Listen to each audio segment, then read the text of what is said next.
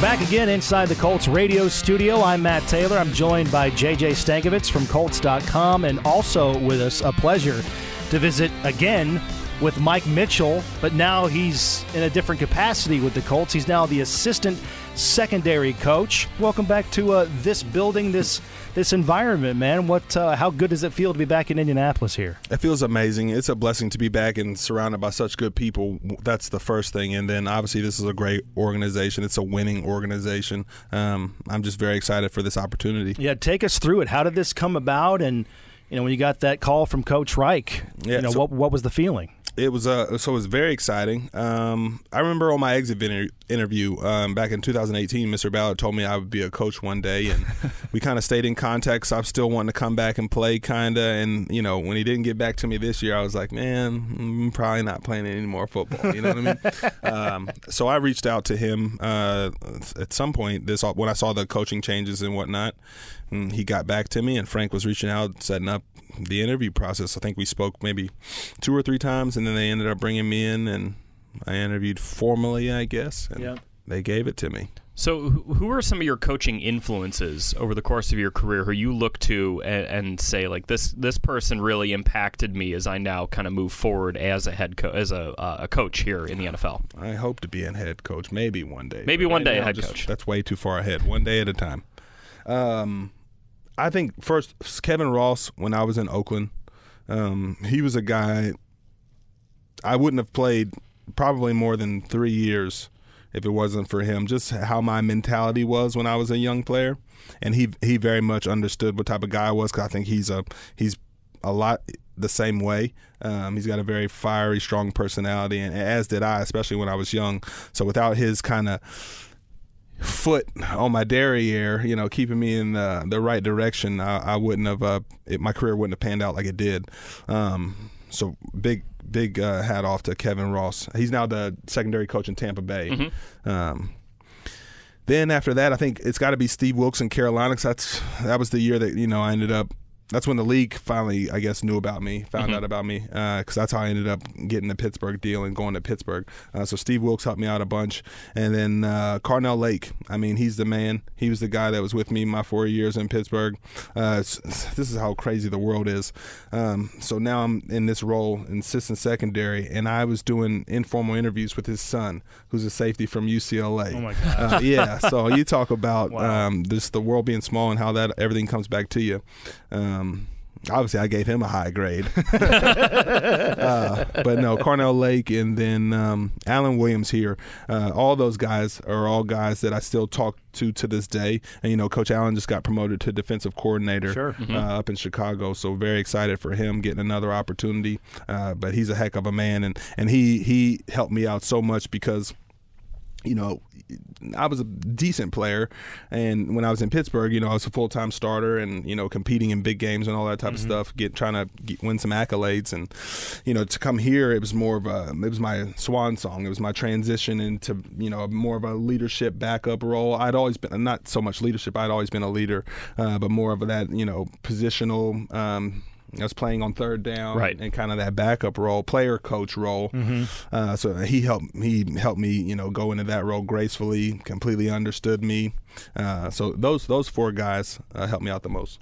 Yeah, you really. I mean, you talk about being a good leader. I think you're you're underselling that because when you were here in a short amount of time, you really rubbed off on some key important pieces that are still here. I mean, George Odom, Kenny Moore, uh, a guy that's no longer here that, that spoke very highly of you was, was Quincy Wilson back in 2018. Where does that leadership come from for you? Did you always have that, or did you develop that? How did that come about? I think uh, it's a mixture of both, right? I always had some type of traits just because I had a good father in my life, and some of the things that he would always preach to me growing up: uh, be a leader, not a follower. You know, I'm sure we all kind of hear those things, but uh, he he definitely spoke to me about you know that and how I would carry myself, uh, and that molded me throughout you know most of my life. Uh, and then when I got to Pittsburgh, uh, that's when I think uh, leadership. It really started to come out. Um, it, uh, there, Mike Tomlin, it, it, they they have a great organization. One, it's stability, but uh, it's a culture that they create there. Mm-hmm. Uh, older guys grab a young guy and show them the way, and and it's it's uh, you know a lot of times it's unfortunate because the older guy is actually training his back his replacement. Uh, you know, I ended up re- replacing Troy and didn't do nearly a good a job as he did, but you know that's that's how it goes there. Yeah. And you know the humility that you have to have to do that is, is why they you know they haven't had a losing season in 15 or 16 years. Mm-hmm. You know, one of the most storied franchises. Uh, to be honest, you know. I can't really say I did too much because honestly that's how I feel. I know you're saying I'm underselling it, but you know I just I didn't do anything special. I just did what I do on a day to day basis. Uh, I try to do my best to care about people. I try to earn their respect one and then i earn their trust. And i think when you have those three things people will listen to you then if you have those three things. Um, when i came in i just tried to be a guy that practiced hard and, and studied hard. And then you know when i had some success you know winning the player of the weeks and whatnot guys were like man i kind of want to do things his way you know? Mm-hmm. and, and, so then it's easier. You know i never wanted to be a guy that says this is how you do it. But it, sometimes you got to do that um, but I tried to be a guy that wanted to show young guys the way. Right. And but uh, you came in here in mid October, and you did that in short order. That wasn't easy. Yeah, so got to thank God for that. You know, I definitely believe in the God of Israel. You know, yeah. but I, I, did a decent job keeping myself in shape, and um, and always had that mentality. So when I came in, I knew I just wanted to practice hard, be a guy that, you know, earn their respect, earn their trust, and you know the player of the week type stuff that kind of spoke for itself. So literally, right. guys were like, "Man, I want to, I want to. What can, what can you do? Because how did you just come here from the street and do this? Exactly. You know. Um, so then, you know, it made my job easy. Mike, uh, something Frank said about you was that you really get the the game within the game and he said he was looking for something someone in the position that you're in uh, who understands that what does he mean by that and, and how do you understand that game within the game uh, that's a great question. It's probably a better question for him. Uh, but honestly, um, I do understand situations, and, and, as you become an older player, and this is something I learned from Mike Tomlin. Um, every down is a situation.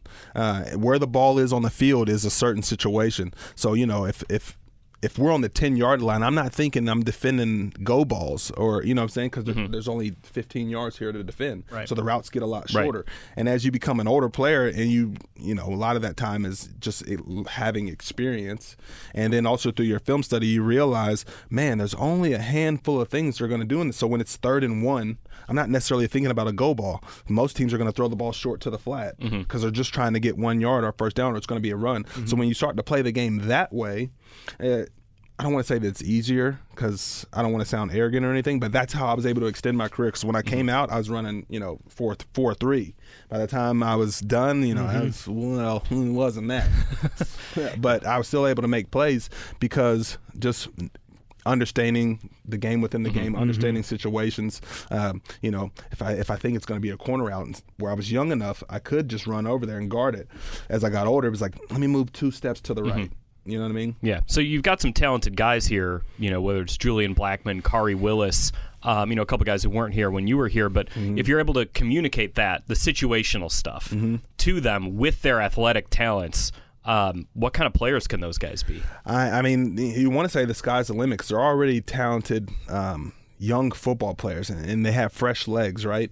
Um, what I would like to do is is one to just help them as much as I can, but shorten that curve because you know things that I learned it took me maybe five, six, seven years to learn. Mm-hmm. You know, if I could, if someone would have told me that in year two or year three, you know, I, I would imagine I would have been that much better of a player. That's kind of how I see my role obviously you know the number one thing i want to do is just learn from all the great coaches that, that we have. Mm-hmm. uh, coach Milus frank uh, coach richard uh, gus all those guys that we already have. I, I, I, take notes on everything that they say. I'm sure they get annoyed with me but i just want to learn as much as i can. That's how i'm seeing this opportunity. But then also you know, with those guys, just shorten that learning curve for them and get them to see the game maybe, I don't know, instead of having to take three to four years to learn it like I did, you know, kind of speed that up. But you know, I, am excited. We have a good group of guys, and I know Kenny's a leader here, mm-hmm. uh, and that makes me proud because you know he was one of yep. the guys that I was here with. So to kind of know that I had a, a, hand on him, and then just seeing his career blossom like it has, you know, that's one of the rewarding benefits of, of being an older player watching a younger mm-hmm. guy come up.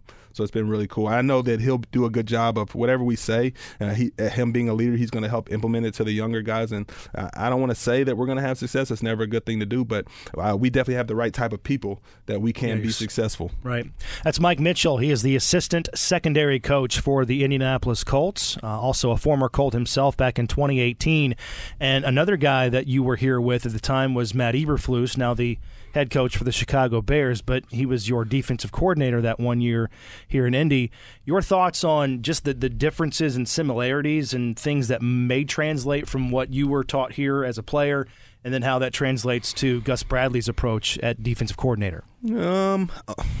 Well, both guys, uh, I, I can't say enough good things about Flus, especially, you know, the way that he, him and Coach Alan, the way that they welcomed me in as an older player. You know, they, they knew certain times, you know, can't ask Mike to run full speed at the beginning of the practice. You know what I mean? So I appreciate him for all those favors uh, that he did for me. Uh, number one thing that they, I think, they have in common is one. I think the effort standard is going to be the same. I think guys are going to know quickly with Gus. You know, there's a way that we need to play, just like they did with Coach Eberflus. We're going to play fast. We're going to play smart. We're going to play physical. All those things will be the same. I also think, you know, there will be some differences. You know, Coach Eberflus was more of a, a, a two high type guy. Hopefully, I'm not giving away too many nuggets. Hope that's why I said I hope this is just Colts. Uh, he was more of a two high um, defense, whereas you know in with Gus's system, it's going to be more a cover three. What you saw with you know Seattle, mm-hmm. uh, Atlanta, Jacksonville, those, those type uh, teams.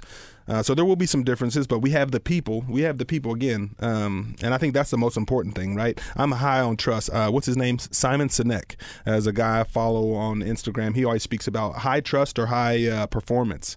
Um, if you think about it, like like Navy SEALs, you know, your life's on the line all the time.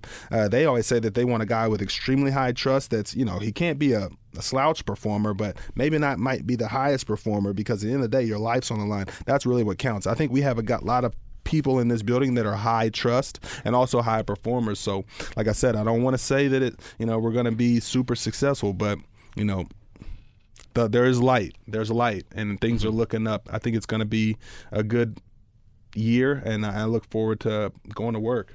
I was going to say just the last one for me was that something Coach Bradley talked about when we talked to him when he got hired was that the previous coaching staff, the, the Matt Eberflus defense, they left a defense that's got so many guys who give great effort mm-hmm. as well, and mm-hmm. you can see the camaraderie. You know, we were just talking with Nate Ollie in here about the camaraderie on the defensive line. Richard Smith said the same thing about linebackers. When you have that effort and that camaraderie, that's that's got to be kind of half the battle almost when you're implementing a new defense, right? Well, again, it just comes back to the right people and having good people. I, I definitely think that you know the D line, the linebackers, and even the guys in the secondary, you know, they all know each other. But the number one thing is there's good people here, like with the right guys, you can. I don't want to say you can do anything, but you can do anything. Um, you just got to have the right people, and uh, we do. Um, you know, we just gotta everyone's gotta buy in. We gotta help each other. We gotta love each other. We gotta we gotta really legitimately trust each other. And I think with that, man, this I'm gonna say it. The sky's gonna be the limit, especially with this defense. Uh, there's extremely talented. I mean, you guys know who we have. There's there's a lot of talent over there. Um, so it's hard not to when I'm looking at tape be excited like man, you know. So it's just gonna be we're gonna have to work every day. It's nothing's gonna be easy. Winning is extremely hard in this league. Uh, it's it's not gonna be easy, but mm-hmm. I'm excited about it. That's Mike Mitchell. Finally, coach, you just kind of alluded to it a little bit. How important is it to build that foundation in the spring? Get the ball rolling a little bit in OTAs because you you know this AFC is loaded with great quarterbacks. As a guy that follows the secondary, that's made a livelihood in the secondary, just your thoughts on the conference as a whole with all these great young up and coming quarterbacks that aren't going to go anywhere. Yeah, I mean, and and then now the addition. You know, you get a guy like Russell Wilson coming over. Mm-hmm. Uh, the the it's it's never been easy to play defense, and it's not getting any easier. Uh, that's why you know we're gonna need we're gonna need guys to come in in the off season and have the have the right mindset, which I know most of the guys do. Uh, we're gonna have to get to work. It's gonna be a daily process. It's not gonna be easy. Like I've already said, winning is hard. It's it's it's it's it's very hard. People on the outside they think, oh, you know, we got this first rounder or this first rounder, uh, but if you're not out there with a purpose man, you're going to run into someone with a purpose. Winning in this league is so hard. Um, that's why you know it's going to be important to get everyone in the building. Yep. Have a great off season. Number one thing is always staying healthy. Sometimes you can't control that. That comes down to you know a little bit of luck or God or whatever, however you want to say it.